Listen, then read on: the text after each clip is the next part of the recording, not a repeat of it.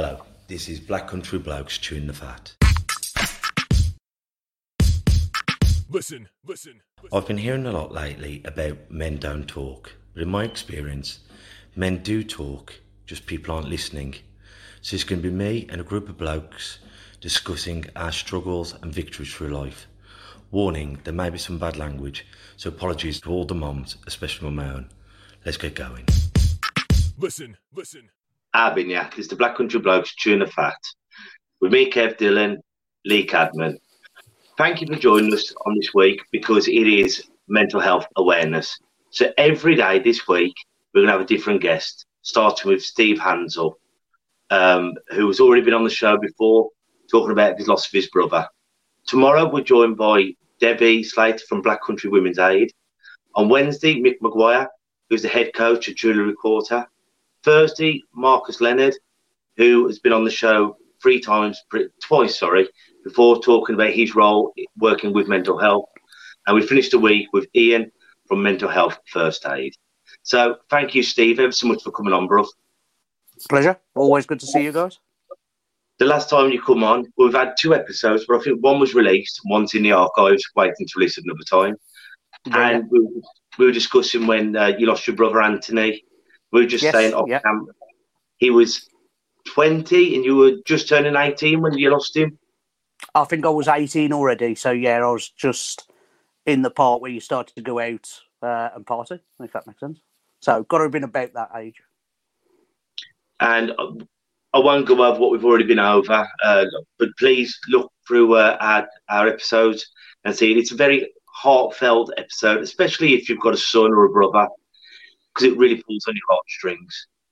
But the reason why I've actually come on today, yes, Steve, I almost called you Anthony then. Well, I'll I'll just call you Hans so I don't confuse myself. but we would say like you've got a form of OCD, and well, you tell you tell the people what you've been going through. Yeah, so uh, I mean, the OCD is uh, one of the biggest things that I've gone through in my life and still going through. Um, if I'm honest, I never really knew I had OCD um, until it was sort of pointed out to me. I thought it was completely normal and everyone did it. Uh, but on top of that, I've got social anxiety, uh, depression, and they're currently looking at something else that may be something that actually impacts it all, which is borderline personality disorder uh, which is what I'm currently seeking help for at the moment. Um, talking to professionals, uh, finding out exactly what's what's going on, and trying to fix it. If that makes sense, 'Cause I'm very much a believer of find whatever's wrong, tell me what I've got to do, fix it, job done. Because, like you know, saying you've got OCD and depression, does, does it annoy you when people say, "Well, I've got to do the washing up because I've got OCD," or "I've got depression because me cat pooed on the carpet"? yeah, um, to a degree. I mean, I think there's different levels of uh, OCD and depression, of all sorts of mental health. Um, I'm quite on the severe spectrum of OCD, and a lot of people completely misunderstand and misinterpret OCD.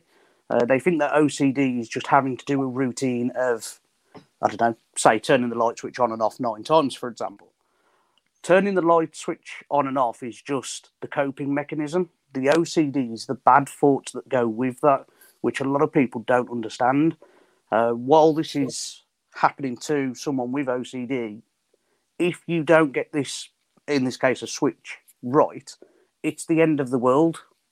Um, when I say the end of the world, I'm not exaggerating. It will be if this switch isn't in the correct place, uh, it's going to set on fire. If it sets on fire, I'm going to lose my house. What am I going to do with the cats? Oh, what am I going to do about my mum? And then my mum dies. It escalates that quickly in your brain. It's unreal.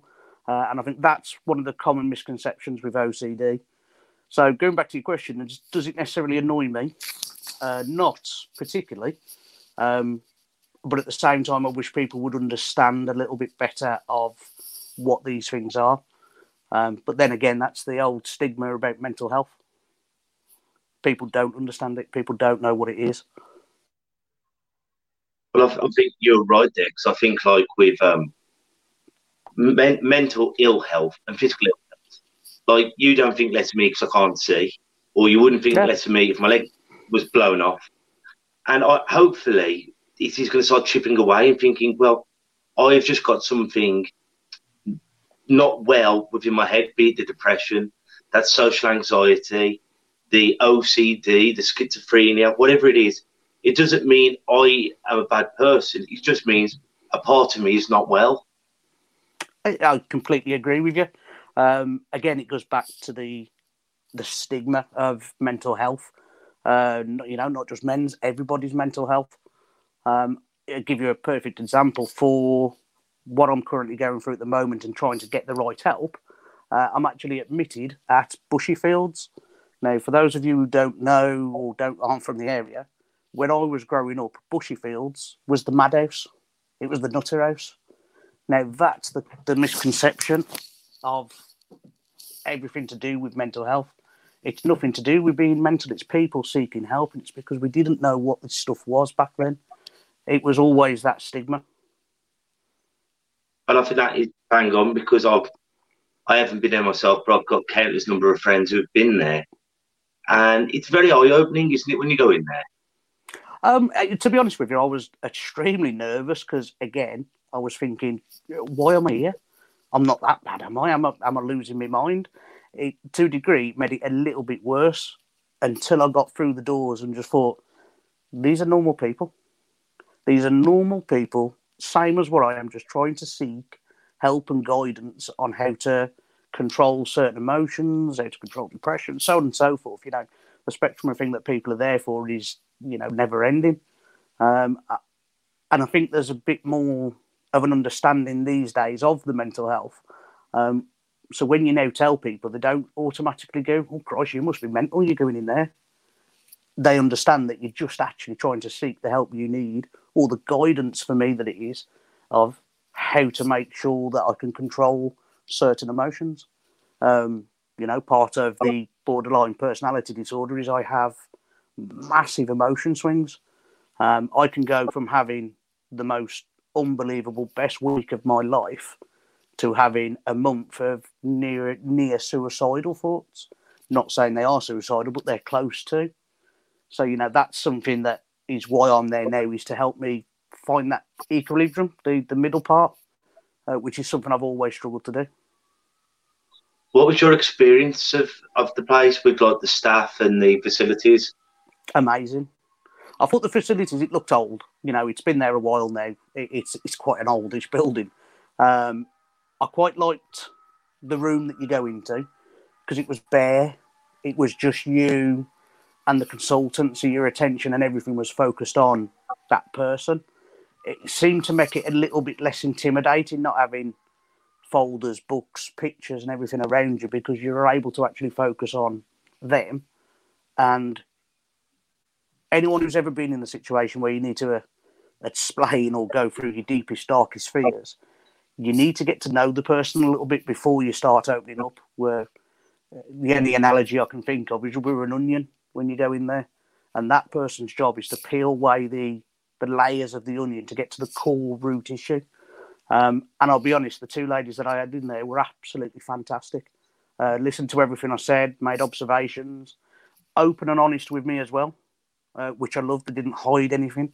They told me exactly what they thought when I was saying certain things, and uh, and bits and bobs. But it, it's a bit of an eye opener to they're just normal people. It's not a madhouse. It's not people having to look after people in padded cells and stuff like that. They're just people there offering their help um, for others. So I wouldn't necessarily enjoyed it when I was in there, but it certainly was a lot easier than what I was thinking it was going to be.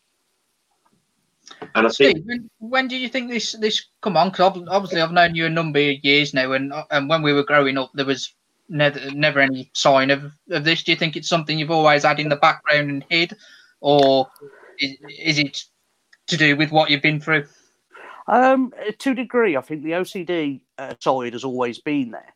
Um, but when I was a child, it wasn't.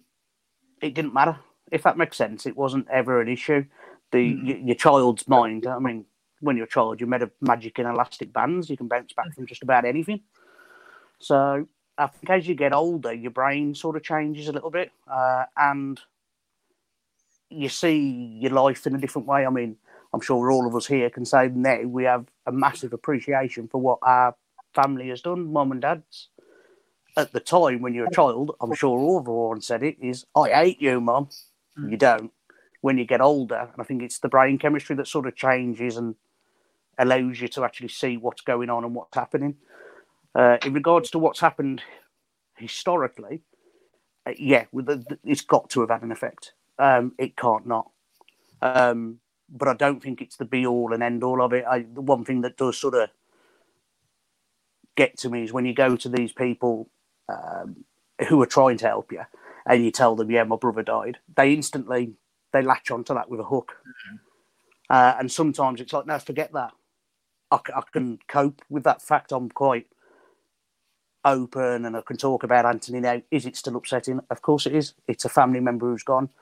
I don't, I don't think that would be upsetting or any less upsetting now than what it will be in 50 years' time. It's always going to be upsetting, but I think you learn to cope with the um, the loss of uh, a loved one.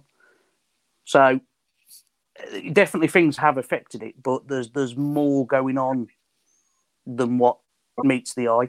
I think I hide it very well as well, to be honestly. Yeah. Um, I think anyone we all have that as well, don't we? Yeah. I think everyone sitting here has, has, has put on a brave face on the numerous occasions and just got on with it. oh, you Um, got it. to, the yes. point, to the point that you can't.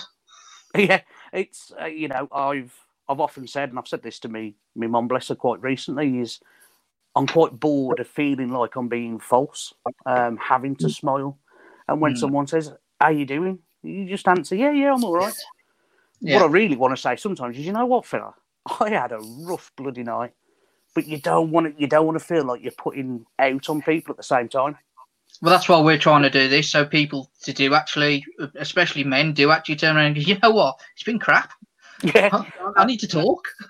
And this guys i can't tell you how much you you know listening to this that you guys do has helped me massively from knowing that i'm not the only one whoever hmm. goes through any type of mental health i think at the time you're going through it you are the only one who's got this issue you, you're not and this has opened my eyes a little bit to there's there's more going on in life than what you, meets the eye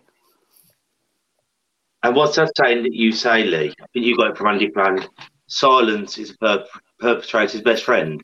Yeah, that's right. Yeah, yeah, that's it- exactly. I mean, that was more in the way of um, of sexual abuse, but it applies to us as well. You know, um, if you, if you if you're silent, it help. It, it doesn't help you, does it? It it's it's helping your head.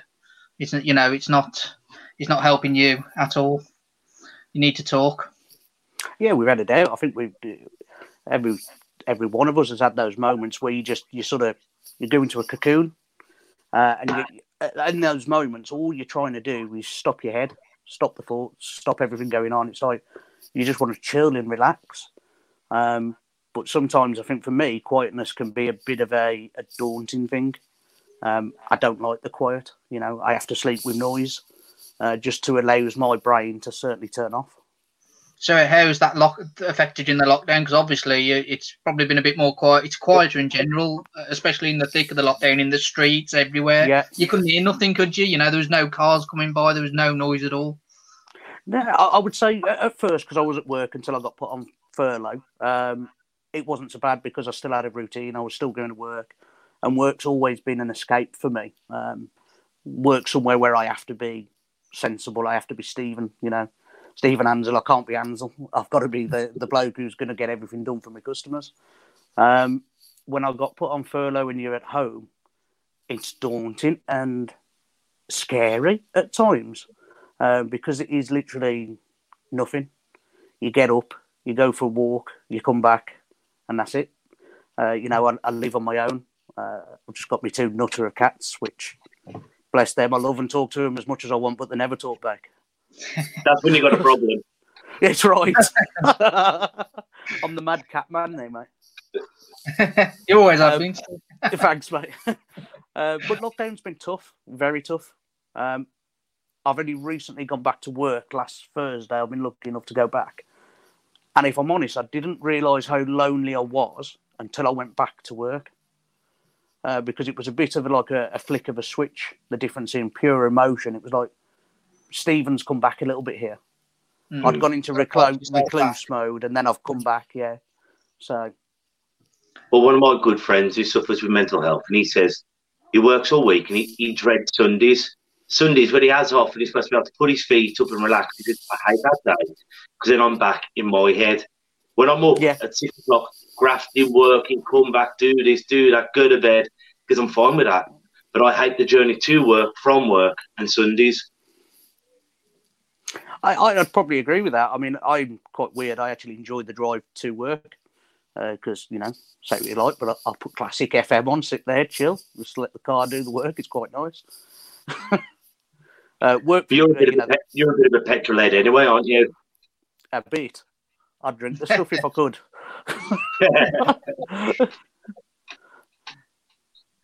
But it's funny what we were saying before as well, saying like, um, was it Hanzel? Uh, was it your brother that was a catalyst?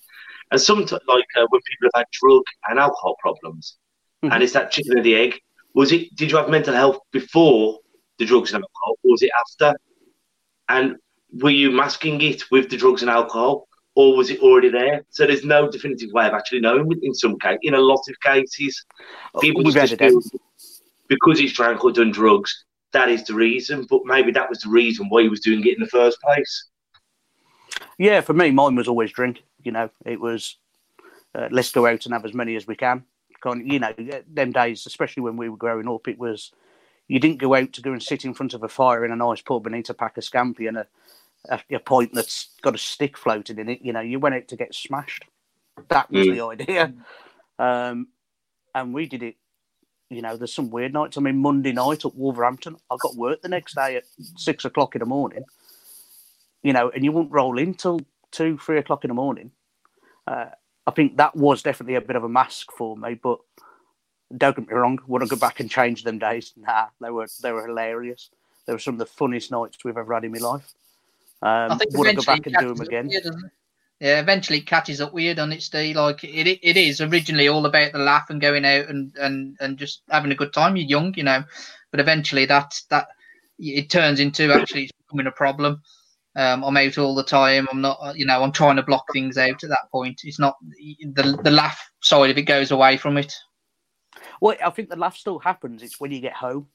Yeah, you know, you, you- yeah, is when you actually start to, you get that utter feeling of regret of what have I done? Why have I done this?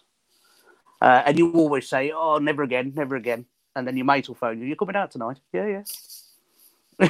you know, it's, it's it's sometimes I think it's down to having willpower as well. Um, Yeah. that ability to actually recognise that something isn't right. Um, it's harder to recognise it than what people would think, uh, especially in the group of friends. If you're all close knit, it's it's quite hard when you're younger to recognise issues. Um, now we're older, you know, you guys, when you talk to me, you know when I've had a bad day, um, uh, and we will ask each other, "Is you okay?" Yeah, before, I mean, all we used to ever say on the phone was, "Yeah, beer, yeah, sound seven, bye." That was it. that was the sum of a conversation until you got out, and then it was all just lads and beer, lads and beer, and the occasional women. But this is what we want to start though, because we want men to be able to just go, you know, I am feeling lazy, I am sad. Mhm. Because when when you go out for a drink, you'll see just a gaggle of girls all just talking at each other. No one's listening. One's on about the fella, the other one's on about the kids. They all stand up and go, that was great, we'll have to do it next week.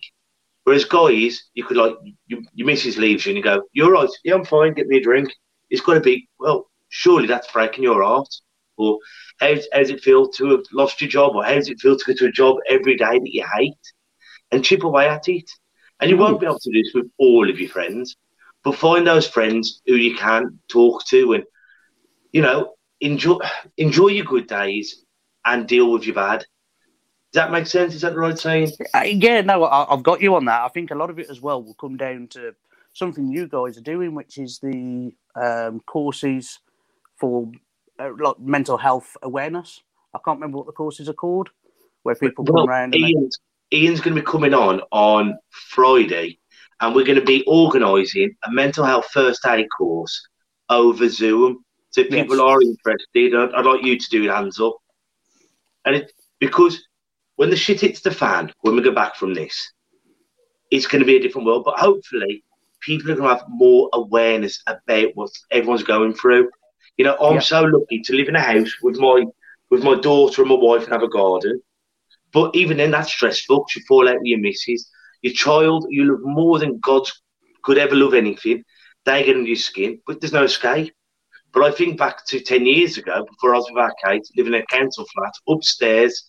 If I'd have been on my own, God knows what I'd been up to.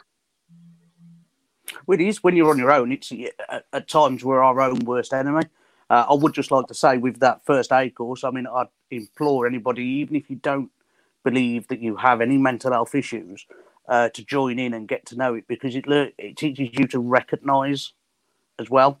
Um, you know, uh, the since I've been going through what I've gone through, I'm able to recognise when other people aren't right, and I think being able to go up to someone and say, "Are you okay? Do you need anything? Uh, How can I help?" You have no idea what that could do to that person. That person could be having a really bad day, and just by asking that question, you could literally save a life. Uh, so I'd say to everyone, do it. it it's well worth learning the recognition skills. what it is is what you've just said is perfect. Like we've all, a lot of us now done physical first aid courses. All I've got to do, if you get hit by a car, I haven't got to sew your leg back on. Or if you're having a heart attack, I haven't got to do surgery. I've got to keep you with it until the professionals come, and that's the same. So if I see you and go, you look depressed, go, let's have a chat. Or when it's of my league, I've got, I've now got some information of a phone call or a website that you can do it's not my job to save your life, but I might be able to prevent you from taking your own.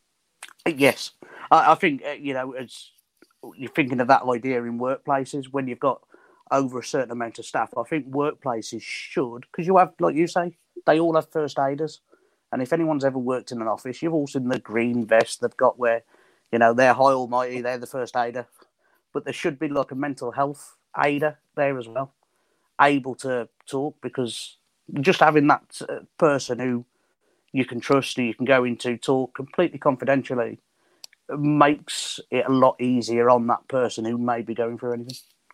I think But that'd be think- busier than a normal first aider as well. I think you'll find they're a lot busier than a normal first aider. I think there's a lot more Yeah. people in the workplace who, who have issues and and don't know where to turn or who to talk to. So they'll be busy people. Well, How as you just said there, if you just said that, if I I'm in the office place and I cut myself, you can see the blood coming out. So you go, he needs first aid.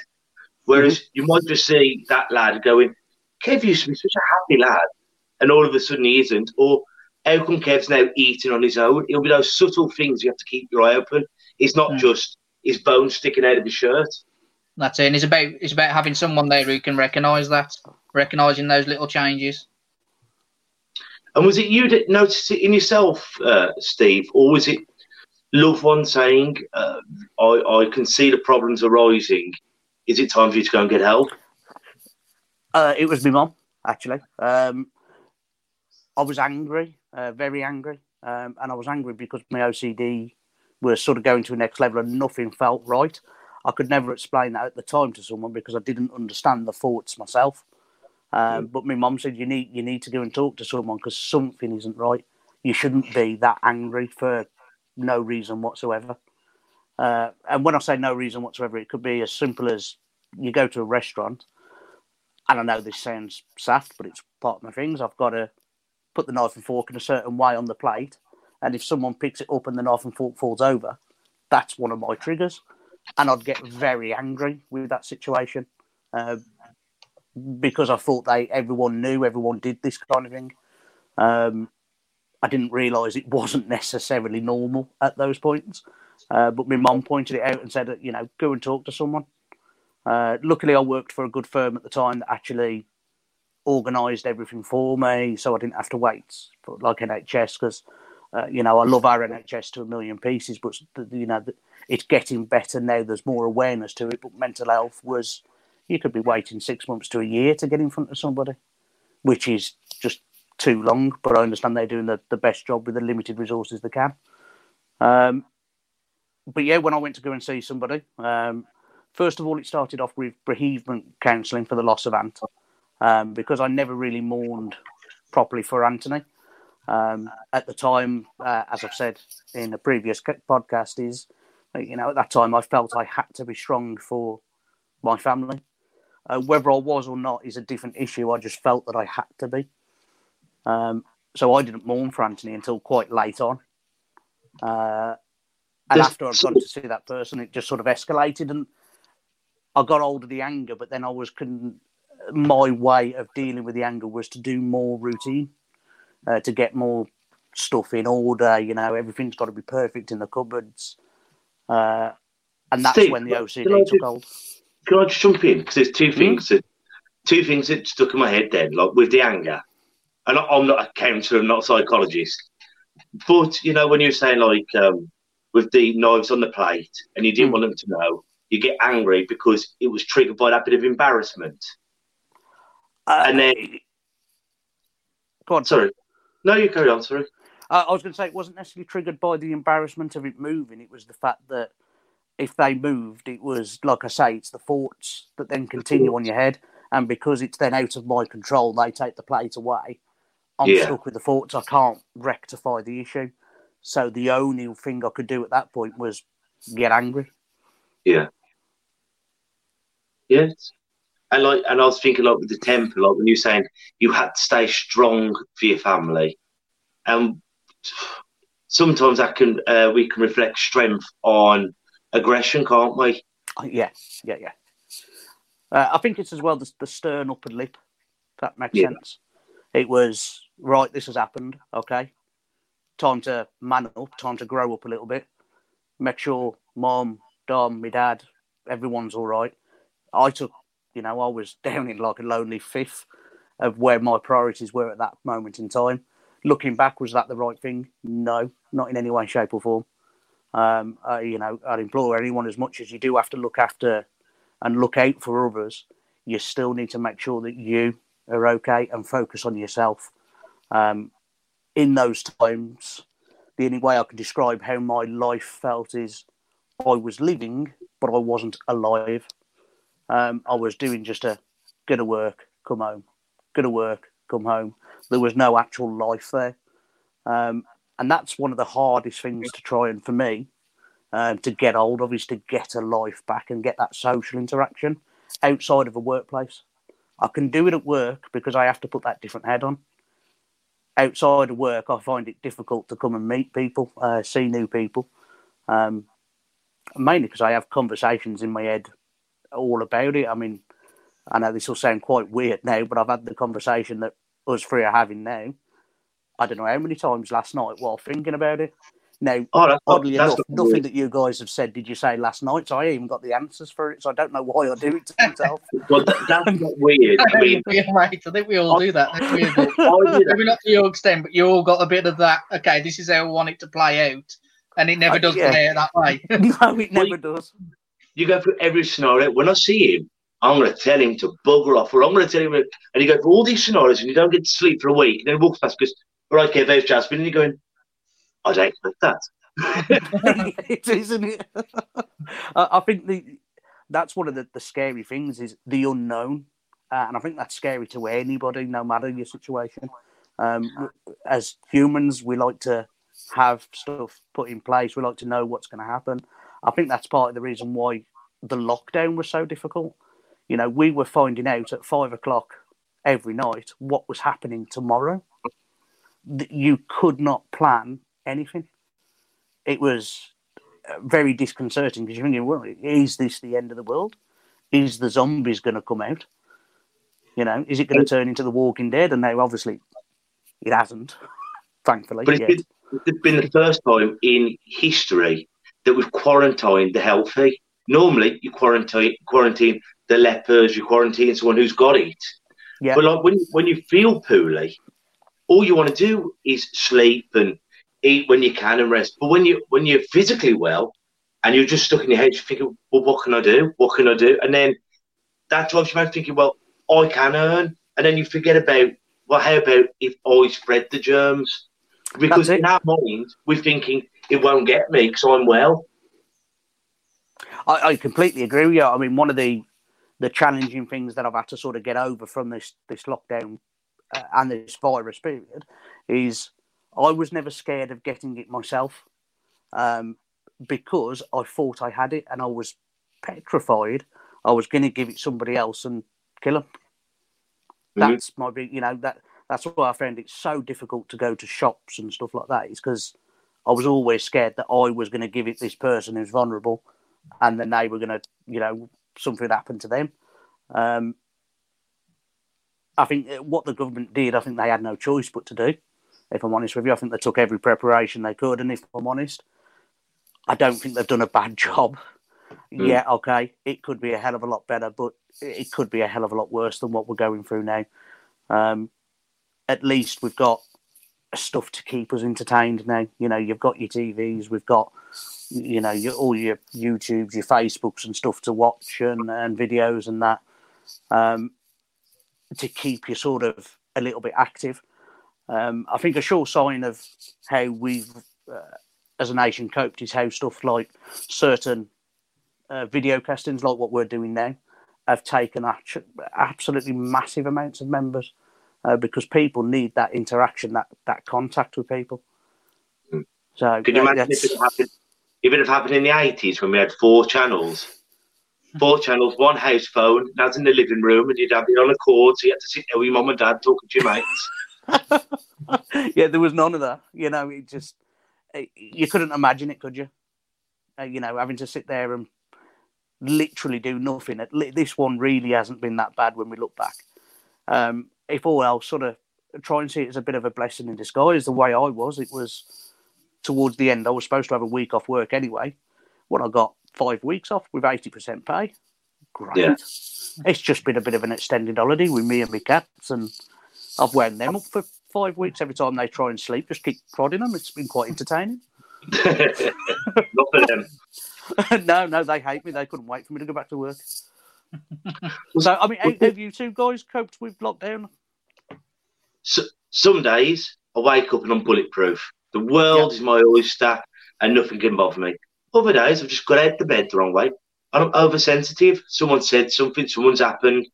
And normally I can go to the gym, I can go to Merry Hill, I can go to the pub and I forget about it. But when you're locked in, you're locked not only in your house but in your own mind. And then Yeah.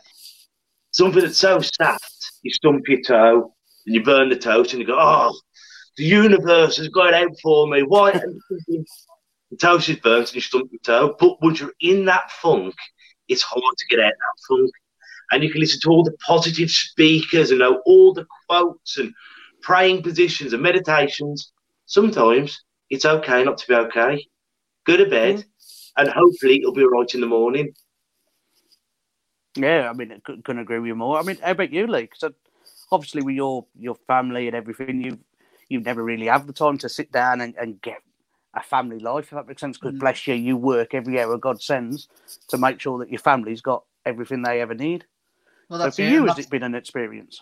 Yeah, that's, that's been the that's been really good. You know, I've I've enjoyed stopping and slowing down. Yeah, I ain't done that since since school. Basically, you know, it's been work, work, work. Um, That's because we been were supposed to be at school. Yeah. it, it, it's been nice spending time with the family. It's been really good. It's been really good spending time with the family. But as as um as we're starting to open up uh, from the lockdown now, I'm getting days where I go into a funk because I know I've got to go back to work, and it's not going back to work that's the issue. Is I'm frightened of bringing something back home. You know, Yeah. I'm, Yeah, I mean, our kids, our two, our two eldest, they ain't going back to school in, in uh, June. No, no, no way. They're not going back to school in June because I don't want them to bring something home. We've been locked Yeah. down now over eight weeks. I don't know, eight, nine weeks. If I was to go to work now and bring something back, then that's all been wasted anyway. yeah, You know, we might as well have gone out. We might as well, you know, and and if if I bring something back here, all the kids do. That's it for Calla. You know, if she gets it, that's it. So yeah, I'm getting I'm getting days now where I think on that too much. You know, Yeah. they're thinking about that a bit too much and getting into my ho- my own head, which is not good. I need the gym to open, basically, Kev.